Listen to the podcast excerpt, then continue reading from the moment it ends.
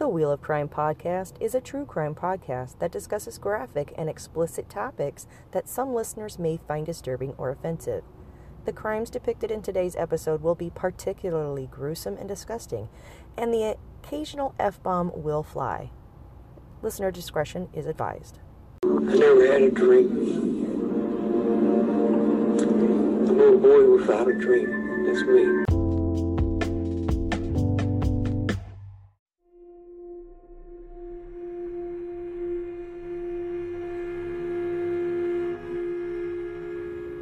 Reign of terror that no one knew had been perpetrated by a simple, uneducated man living in Texas came to an end on the first day of the new millennia.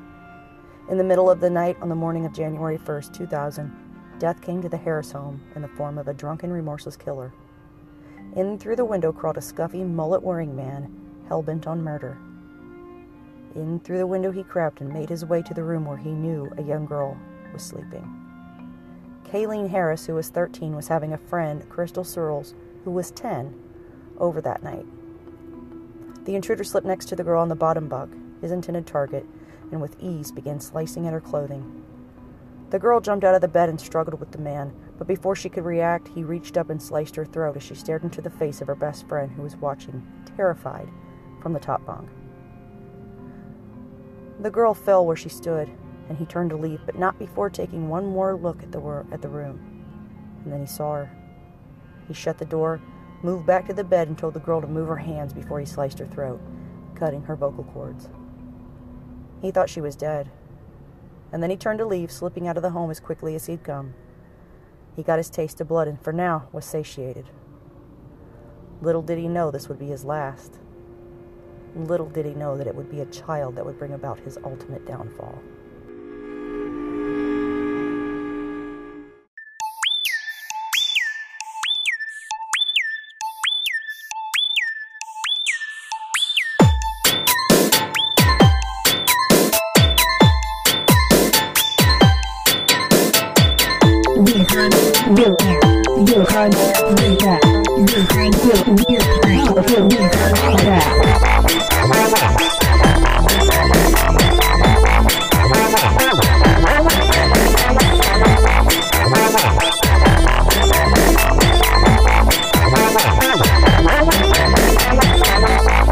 This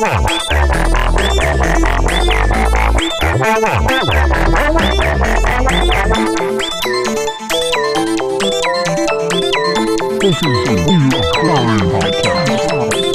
Wilhelm Wilhelm Wilhelm Wilhelm Wilhelm Wilhelm Wilhelm Wilhelm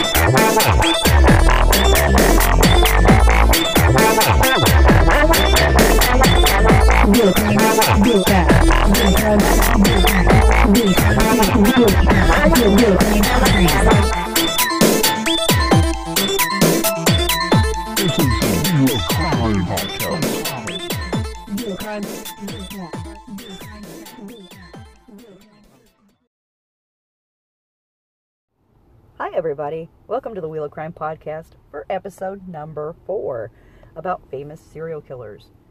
I'm your host, Megan, and today we're going to dive into a listener suggested case. Today's suggestion comes from Sean Riddle of Indianapolis, my dad, who suggested that we cover the case of Tommy Lynn Sells. Now, the name is vaguely familiar to me, uh, but I had no idea uh, the magnitude of the rabbit hole I was about to go down.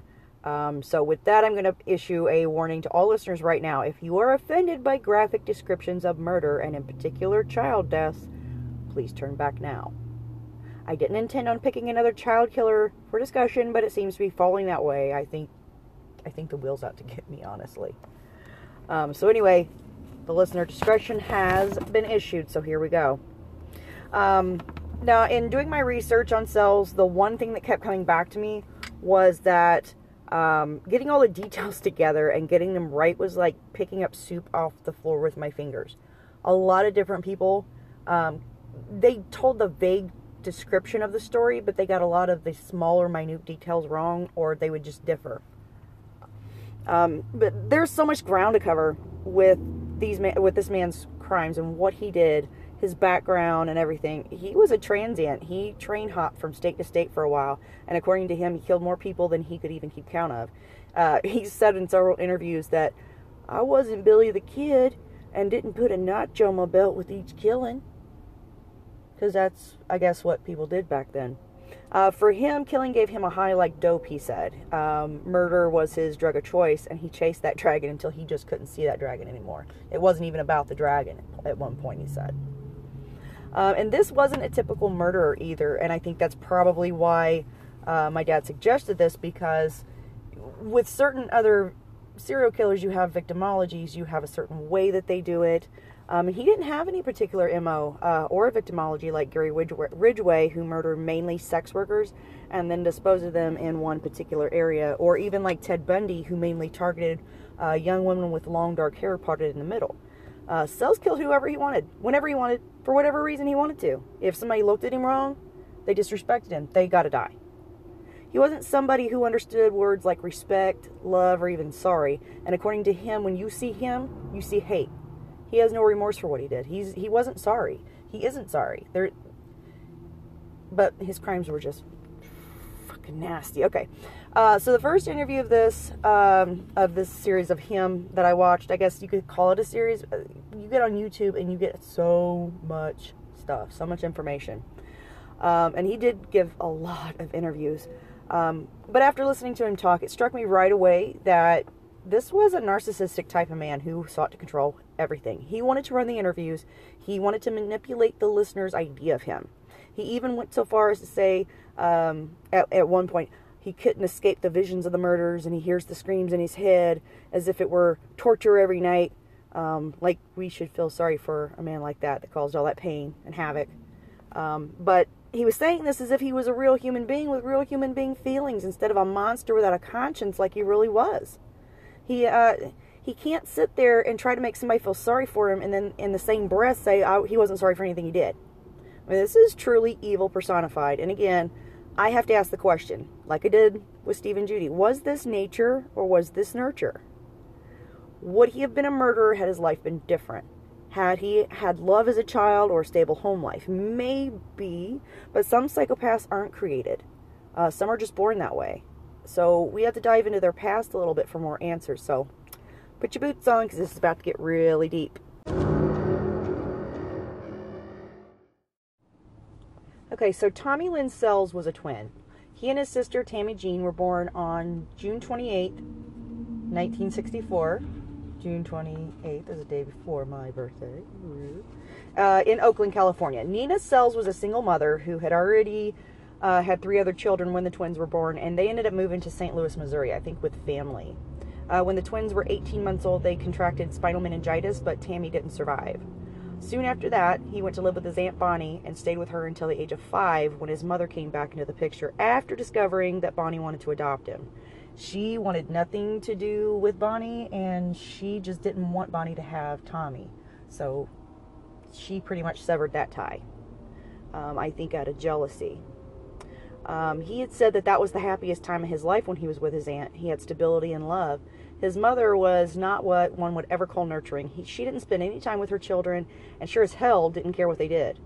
Uh, he was often left alone to care for himself, rarely attended school, and reportedly started drinking by the age of seven or eight. That sounds eerily reminiscent of the first case that we did. But seven or eight years old and you're drinking alcohol? Wow, What the fuck is going on? What is going on in these people's lives that they aren't paying attention to their kids? Good God. So anyway, it was around this time in his life he started hanging out with a man in a town nearby, and this man showed him a lot of attention, um, something that he at such a young age really desperately needed. Uh, so he would sleep over at this guy's house. The man would give him gifts and take him places, and I think we all see where this is going. Turns out this guy was the neighborhood Mo, and he had been molesting um, Sells since he was eight years old. And it was no surprise that soon after this, his behavior just got completely worse. He stayed in trouble all the time and stopped going to school by the age of 10. And listening to him talk, you can tell he's not an educated man. Um, when he was 13, he climbed in. He climbed into his grandmother's bed naked, um, and this was like the last straw for his mom, who packed up all the other kids and left without even giving Tommy a forwarding address, kiss my ass, nothing. She just packed up and left and didn't tell him shit. And as as can be expected, this filled Tommy with rage, and he t- ended up taking it out on some woman by pistol whipping her until she lost consciousness. That that was never confirmed, but this is something that he claimed he did. Like he claims he's done a lot of stuff that can't be confirmed, but it doesn't mean it didn't happen, but it doesn't mean that it did. Just remember, psychopaths are good at lying and manipulation. Um, anyway, so this is when he be- started drifting from town to town. He was train hopping and breaking into houses. Um, and in listening to various interviews that he'd given, Tommy often tells a story about how he, uh, about his first murder after breaking into a house and seeing a man performing oral sex on a child uh, younger than seven. And this so enraged him that he killed the man. Now, based on what we know about his later crimes, I highly suspect that this was either a lie or and he had to justify to himself why he killed the man or if it was true, it so reminded him of what he went through as a young boy uh, with that town Mo that he lost it. But let's be clear about something. He didn't kill this man to protect that child, if that even did happen. Um, there, but there was no evidence of any claims. You know, it, it nothing he claimed substantiated anything that he said. You know, and there there was no evidence. So the question then becomes: Do you believe a murderer? How do you know he isn't lying through his rotten teeth?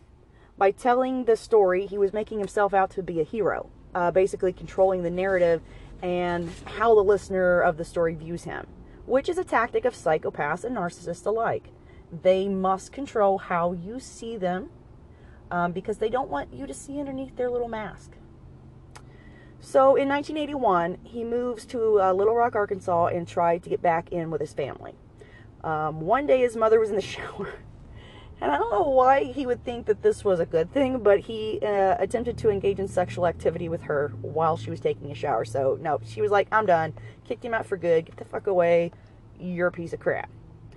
And of course, this, he's a screwed up kid. I mean, really, really screwed up. I think he was maybe 16, 17 at this time. He wasn't quite an adult yet. Um, but anyway, after she kicked him out, he starts working as a carny and he went back to doing what he loved to do killing and robbing. He confessed to two murders in Arkansas before leaving for St. Louis, but only one, which is the murder of Hal, uh, Hal Akins, was ever confirmed. But he was never charged with it because there wasn't evidence. The man, yes, the man was murdered, but they couldn't figure out who did it, so they can't say, oh, yeah, it, we're going to blame you because that's not how it works. Um, he was in and out of jail for car theft for a lot of times uh, around this time, of course. Um, so in 1984, he was working at a carnival in Forsyth, Missouri, where he met Ina Cordt, uh, and that's C O R D T, who was there with her son. And according to him, and again, you have to take what he says with a grain of salt, Cordt invited him back to her house where they had sex. He caught her going through his backpack after a nap, so he says, and then beat her to death with her son's baseball bat, and then turned his rage on the four year old boy named Rory rendering his fate the same as his, mother's, and they were discovered three days later. I mean, that's that's disgusting. He beat this child to death for no reason. Um, okay, so he ends up going back to jail for drunk driving after crashing his car and staying for like two years there. So afterwards, he goes to Texas and is hospitalized for overdosing on heroin. After that, he steals a car, goes to California. Now you gotta understand that this is just like a bird's eye view. This this there's so much that's going on at this time. These are just what he's told everybody and what they're been they've been able to verify. Um, see where where where the heck am I? Okay, so I'll, after he gets to California, he steals a car, and now along the way he's still killing people. Um, he's believed to have shot a stranger in St. Louis and then a woman in California named Jennifer Dewey. Um, it's also believed that he's responsible for the death of 19-year-old Michelle Xavier, who was found dead with her throat cut. And while in Nevada in 1987, he drugged and strangled Stephanie Stroh, uh, with whom he was living, and then weighed her feet down with concrete and disposed of her body in a hot spring in the desert. This is never confirmed because they never found her body. Um, he states that he killed a woman that same year in New York named Suzanne Korcz, Korcz, K O C K O R C Z. Um, so this next story is probably one of the worst I've ever heard. This is really what got to me uh, the most in researching this. This this is what cinched it for me. Um, it's the stuff of nightmares. Um, so according to his interviews, uh, he says that he met a man named Keith Dardeen while he was hitchhiking in St. Louis. I'm sorry, no, he was in Illinois. He said that Keith offered him a ride and insinuated that he come home and have a threesome with his pregnant wife. Sells says that Keith made a pass at him, which just really pissed him off. And the end result was that he shot the man and cut off his penis. Shot the man and cut off his penis. Uh, reports vary because some say that Keith was killed first, and then other reports say that Sells kept him alive so that he could watch what came next. Sells claims to have taken a hammer at that point and beat their three year old son Pete to death and then turning towards Eileen Dardeen. I'm sorry, not Eileen, Elaine Dardeen. He raped her and beat her over the head with a hammer. And again, reports vary, um, saying that she was seven months. Some say she was nine months and very pregnant. But either way, what is clear is that the trauma caused her to have an early labor. Sells took the bat and beat the newborn to death and then killed her mother.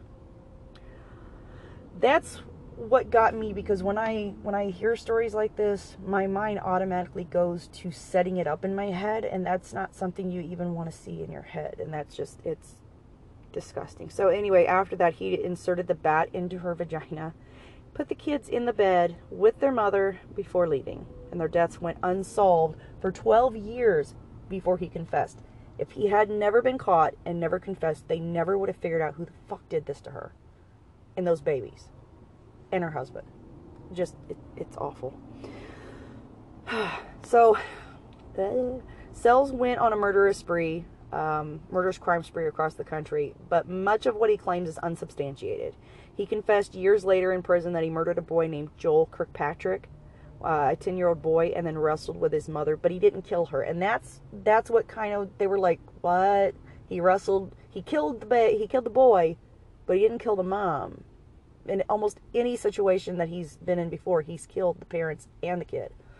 But anyway, um, the boy's mother, uh, Julie Harper, was found guilty of his murder and was incarcerated at the time.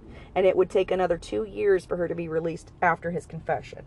It's crazy. And his motive for the crime was that Julie had been rude to him in a convenience store. So he followed her home and murdered her son to teach her a lesson. What? What? What the fuck? teach her a lesson because she was rude to him. I just, I don't, I, I, I, don't understand that.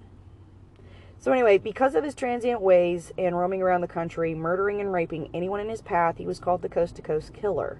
Because his crimes were so numerous, we're going to start with 1988 and go through his crimes as a list. All right, so here's a list of, at least a comprehensive list of what crimes he has either admitted to or is suspected of being part of. Okay, so December 1988 in Tucson, Arizona, Sells kills Ken Lawton over a bad drug deal. Between December and January, uh, uh, December 98, January 9, uh, 89, uh, Sells murders an unknown woman and her three-year-old three-year-old son in Salt Lake City, Utah, disposing of their bodies in the Snake River in Idaho. Uh, January 1989, in Illinois, after murdering the Dardeen family, Sells is arrested for stealing a car. He takes off before his scheduled court, court appearance. Also, that same month in Lawrence, Massachusetts, he kills Melissa Tremblay, 11 years old. He raped and murdered her. Uh, end of that month in California, he's all over the God. He is all over the place. Um, he sell or he I'm sorry, Sells kills an unnamed prostitute and disposes of her body. The unidentified woman's body was found at a location that he describes to the police. April of 89, in Roseburg, Oregon, he kills an unnamed woman in her 20s. May 9th of 1989, he kills a female hitchhiker. That same day, he is arrested for stealing from his employer. He spends 15 days in jail. August 16th, 1989, in Little Rock, Arkansas, he's arrested on theft charges. October 18th, 1989, in Oakland, California, Sells is charged with public drunkenness and put into detox. November, he is in Carson City, Nevada, and is charged with public drunkenness again. December of that year, for some for somebody who doesn't like to be in control, why is he drinking and doing drugs so much? I, I, I don't know. Because he's not in control. December 1989, Phoenix, Arizona, he's hospitalized for a heroin overdose. January of 1990, in Salt Lake City, Utah, he's arrested on charges of cocaine possession but is released after police determine he was not in possession of the drugs. January 12, 1990, in Rawlins, Wyoming, he's arrested and sent to prison for auto theft. He's released in January of 1991, so he spends a year in prison in Wyoming. December of 1991, in Florida, uh, Sells kills Teresa Hall, 28, and her five year old daughter. March and April of 1992, in Charleston, South Carolina, he's arrested for public drunkenness. In May, May 13th of 1992, in Charleston, West Virginia, uh, he's in prison for raping, beating, and stabbing a 20 year old woman who survived the attack. He is sentenced to two, two 10 year prison, prison terms, but he's released in May of 1997. So he is convicted and sentenced to two 10 year sentences, to which he only spends five years in prison. Yeah, that, that, that's about right. He gets out of prison in October of 90, 1997 in Lawrenceville, Illinois. He attacks Julie Rea Harper and stabs 10 year old Joel Kirkpatrick to death. And she ended up going to prison for that murder. October 1997 in Springfield, Springfield, Missouri, Sells kidnaps, rapes, and strangles a 13 year old girl named Stephanie Mahaney. October 1998, year later, uh, in Del Rio, Texas, Sells marries a woman with three children. The couple uh, separated for two weeks in February 1999 and again late March 1999. Can you imagine what it's like being married to this dude? I mean, God. Okay, so then um, March 30th, 1999, Del Rio, Texas, Sells rapes and murders Debbie Harris, 28, and 8 year old Ambria Harris. April 18th, 1999, San Antonio, Texas, Sells, rapes, and strangles 9 year old Mary Perez. 9 years old. He's raping and murdering 9 year olds. May 13th, 1999, Lexington, Lexington, Kentucky, Sells, rapes, and murders 13 year old Haley McHone, and then sells her bike for $20. Like, oh my god. Mid May to June 24th, 1999, in Madison, Wisconsin, uh, Sells is jailed for drunk and disorderly conduct. July 3rd, 1999, Kingfisher, Oklahoma. Sells kills, uh, shoots and kills 14 year old Bobby Lynn Wofford. And this brings us to his last crime, December 31st, 1999, or January 1st, 2000. It was it was pretty much January 1st. Uh, in Del Rio, Texas. Sorry, my cat's going crazy. Uh, Sells commits his final act of murder and kills 13 year old Kaylene Harris and attempted to murder 10 year old Krystal Surles.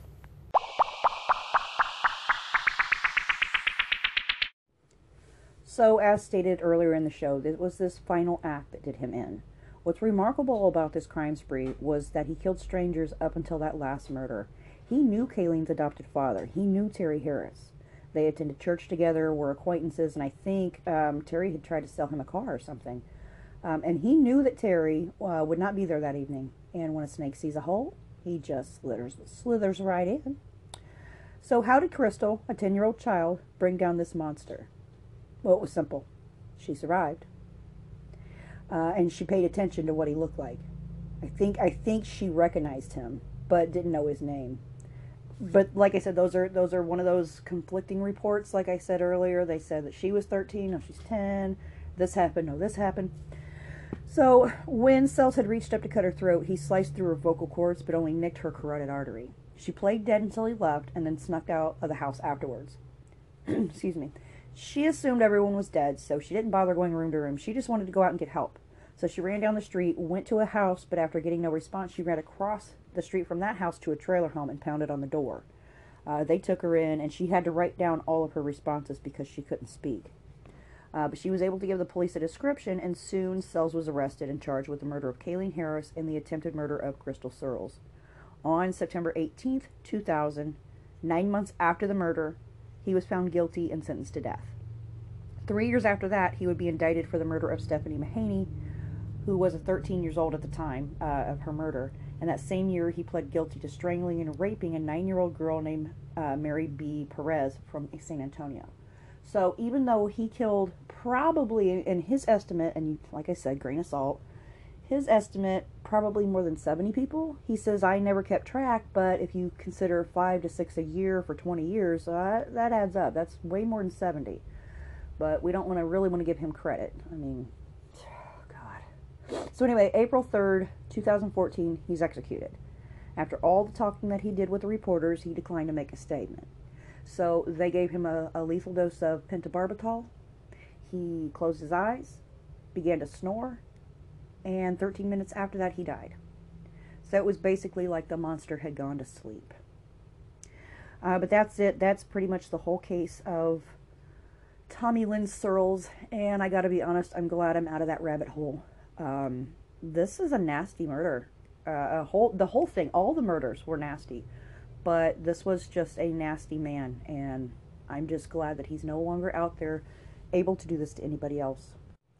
All right, stay tuned for the spin. We're about to figure out what we're going to do the next time. So before we go and we do that final spin, I want to let you guys listen to a few clips of him talking, and then I'm going to do a little bit of commentary on that, and then we'll get into that spin. I had something against that person, Uh-huh. and and and and and there was another person there that witnessed it. I didn't want them to uh, carry that on their shoulder the rest of their life. Ah. Does that make sense? Yeah, you're putting out of the misery they would have had if they had to live through all that. That's the best I can answer it.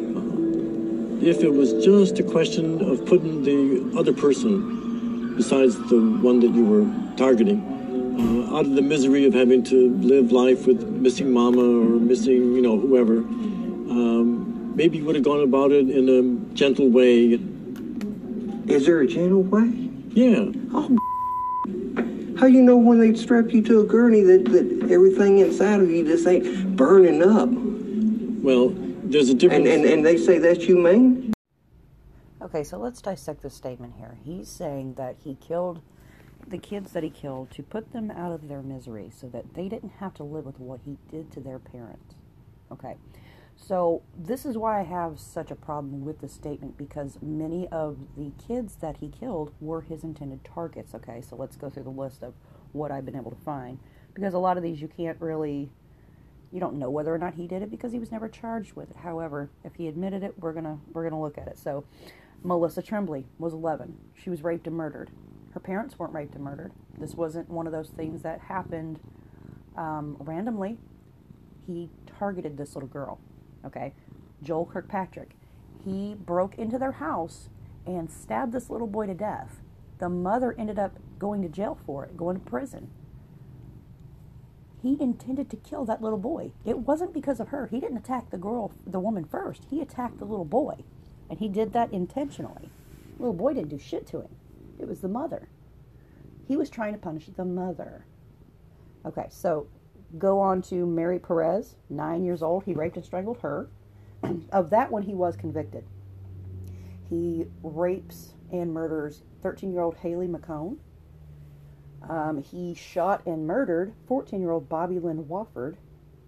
And then, of course, his last act, he killed 13 year old Kaylene Harris, who was his intended target. He didn't kill the parents, he didn't go in and kill the mom, kill the brother. He climbed in the, the older brother's window first, but he was blind. And this little boy didn't see him. He woke up, but he didn't know who he was. He just thought somebody was messing around in his room and he went back to sleep. That's that's what I mean when I say he's a manipulative, excuse me, a manipulative narcissist because he wants to control the narrative. He wants to control your thoughts and images of him. Yeah, I did a bad thing, but I'm really not as bad as you think I am. No, he really is as bad as you think he is. He's it's bullshit is what it is. And it's proof that he's a psychopathic narcissist. They say a woman being raped is all about power. True? Uh, sometimes, a lot of times. I think it's more about sex. I, I did it for the the, the, the rush. I, I, I didn't do it for, for the, the sex. Didn't do it for the power. Didn't do it for the motive. So let's stop and talk about these two clips here. In one clip, he says that he doesn't believe that rape is about power, it's about sex. In the other one, he talks about how he didn't do it for the sex. Well, then why did you rape? it's either about the power or the sex. It could be the rush, but the rush you get from taking somebody else's power. Don't he, he's he's trying to throw these words at it, and he's trying to uh, convince you that he didn't do that for this reason. He didn't do it for that reason. So what ultimately was the reason for? He can't be completely honest because he keeps going talking out both sides of his mouth. I don't think even he understands. He just knows that he did it because he wanted to. And now he's trying to justify it and control how other people see him. And I like to watch the eyes fade and the pupil fade. What do you like about that? It, it's just like setting their soul free. It's, it's a sensation tying that scarf around your neck and, and just watching your eyes. And it just it's it, it's it's a sensation seeing seeing that skin pull apart. It, it, it's it's it's it's sensation sticking that knife in and, and just pulling and, and knowing it's sharp enough just go all the way up. Uh, uh, it's, it's, it's not the person. It's about the sensation of, of, of, of what you're into. now I think he's starting to be a little bit more honest because he's talking about how these sensations that he's feeling are really what he's going for. But listen to his description the sensation of um, taking the knife and ripping it up somebody's body, the excitement that comes from pulling the skin apart, from watching the eyes bulge in his head. That's control he tries to say it's not about controlling my victim, but everything he just described is about controlling another person. You're controlling their death. You are controlling the narrative. Don't don't believe it when they sit here and say, "Well, it's this, it's not this." It's no bullshit. It's all about the fact that little Tommy Sells didn't have any control over his life. So fuck everybody else. I'm going to take control and show you what a big bad man I am it's a little man syndrome. And it's really easy to fall into his narrative because he has that pleasant, oh boy, country voice. But really, no, he's just a snake in disguise.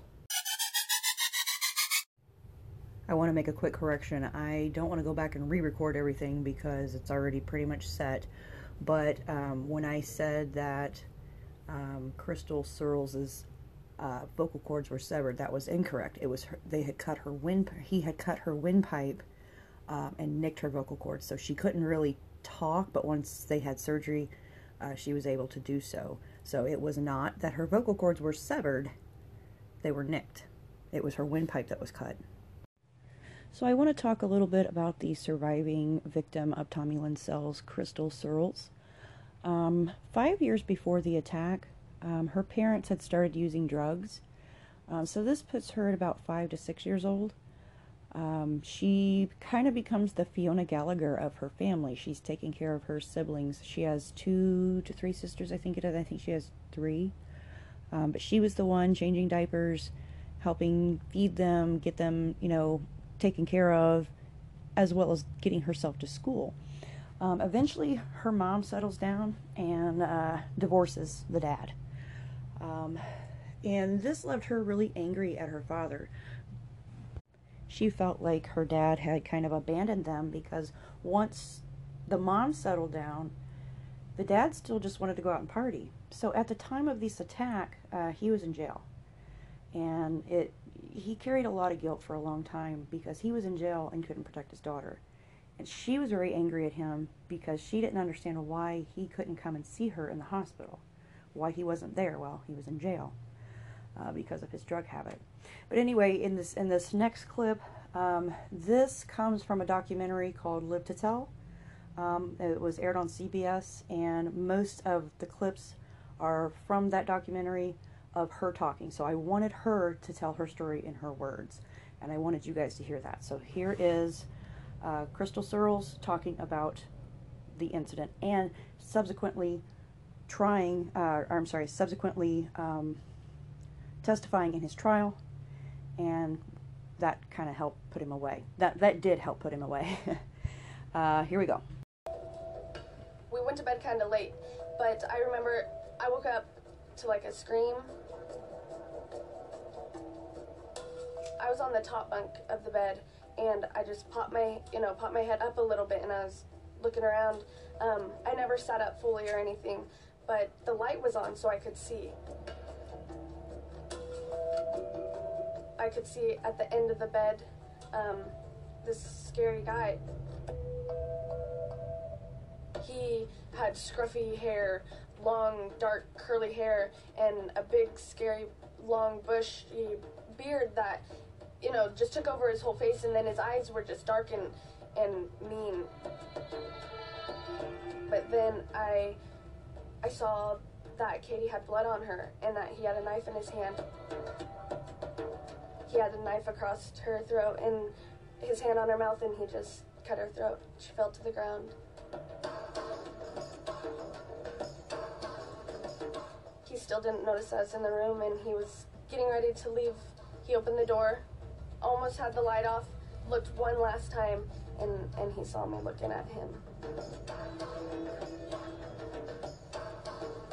I was trying to scoot to the right side of the bed because he was on the left. He just reached over and cut my throat like this.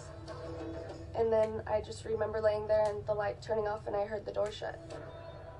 I was laying there thinking, has he been to the other rooms? Does he know that the whole family's here? You know, is everybody hurt? Are they all dead? And so I got on my hands and knees and I was crawling across the floor in the bedroom and I came across Katie on the floor. She was kind of making um, a gasping noise or maybe she was choking. Um, but then I was trying to comfort her. I, I laid next to her, rubbing her back, and, and that's when I realized I couldn't talk because all I wanted to say was everything's gonna be okay, everything's gonna be okay, but I couldn't. And then, I mean, as soon as she stopped making those noises, I had this feeling, you know, get out of here, get up, come on, go, don't lay here, go. It was dark outside. I was in my pajamas, no shoes, nothing, and I just decided. I saw a light in the distance. I was like, "That's my goal. That's where I need to be." Um, I just got on the road and walked really slow to that light. Really, all I could think about was just get to this house, just get to this house, just get to this house. And I just banged on their door, and I, I hear a gentleman. He's like, "Who's there? Who's there?" You know, I can't, and I can't talk, so I'm just banging as hard as I can on the door. And then he opens the door, I have a little girl just rang my doorbell. I couldn't get the picture out of my head. And it amazes me how good that they sketched it compared to how we really looked at the time because it was so perfect. He was like, Krystal, it, it happened. There's nothing we can do now. But look, you're here, you know, and he's caught.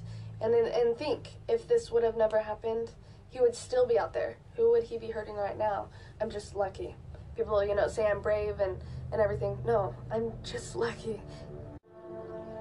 I felt fine to know that I had to eventually see him because I felt like he couldn't conquer me. You know, he had his chance and he obviously, you know, didn't do what he wanted and and now look at him. He was going to be in that trial room because of me. And I liked feeling that power. The day I had to testify, I, you know, I woke up, I can do this, I can do this. I said, Mom, don't cry. Please don't cry. If I see you in the crowd bawling, you're gonna distract me. You know, you're gonna make me upset. Please don't. And then when they called me down, I was like, I'm ready, I'm ready. They, you know, said, Do you wanna walk by him? Um, you could either walk by him or just walk through this door and get on um, the stand. And I said, I wanna walk by him. I'm, I'm not scared of him. I just had such a mindset that this is what I wanted to do, um, and this is what I had to do. I put my my thoughts towards Katie. Like, this is for Katie. This she deserves this. Cause his hand was over her mouth. Whose hand was over her mouth? His hand. But when I got up there, and then had to talk, that's when my nerves came. I had to point him out and look at him and say, "That guy." The man with the blue jacket and the glasses? Yes. That's whenever I realized that guy is right there. Uh, Krystal, if you need for me to stop at some point in time, I'll stop. I tried not to focus any attention on him though. After I just had to point him out, uh, he he was making me nervous. He was shaking his leg and wouldn't even look up at me or anything. What was the defendant doing and what was Katie doing? Katie was okay. He was.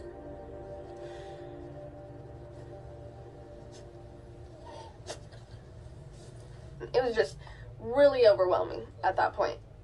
M- my emotions took over, and and I couldn't answer any more questions. So they had to do a recess for 15 minutes and pull me aside. They just pulled me to the back room. My mom ran back there. My you know attorney and everybody was just back there saying, Krystal, you're almost done. You can do it. You can do it. I wiped my tears and I went right back out there and I was, I, I was on, I was on it. I did it. I had to walk in front of the, the jury and point out my scar and I had to, you know, lay on this table that, um, and showed how I popped my head up. Is this how you were lying there? Can you tell us why you had your hands up close to your neck? Because I saw what he did to Katie and I was scared he was going to do it to me. You're a brave young woman. Thank you. No more questions. for him to just say, I don't have any questions for you. I was like, really? You know? Okay, really? You know, you don't want to ask anything? He, even his attorney just made me feel good about the whole situation. Like, even though he had to be there to defend him, that he was still on my side. As soon as I stepped off the stand, I felt so good and relieved, very relieved. Just pressure off my shoulders. I got through this. I'm fine, you know. And we're gonna find out what's gonna happen to him soon. All right, everybody, it's that time in the podcast where we spin that wheel.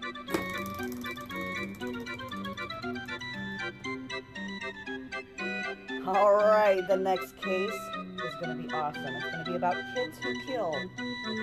And it just may be a two parter. Join us next time on the Wheel of Crime podcast. Hey, everybody, thanks for joining me on episode number four of the Wheel of Crime podcast. Again, special shout out to Sean for his listener suggestion. Thanks, Dad. All right, guys, have a great week. Be awesome. Don't be a dick.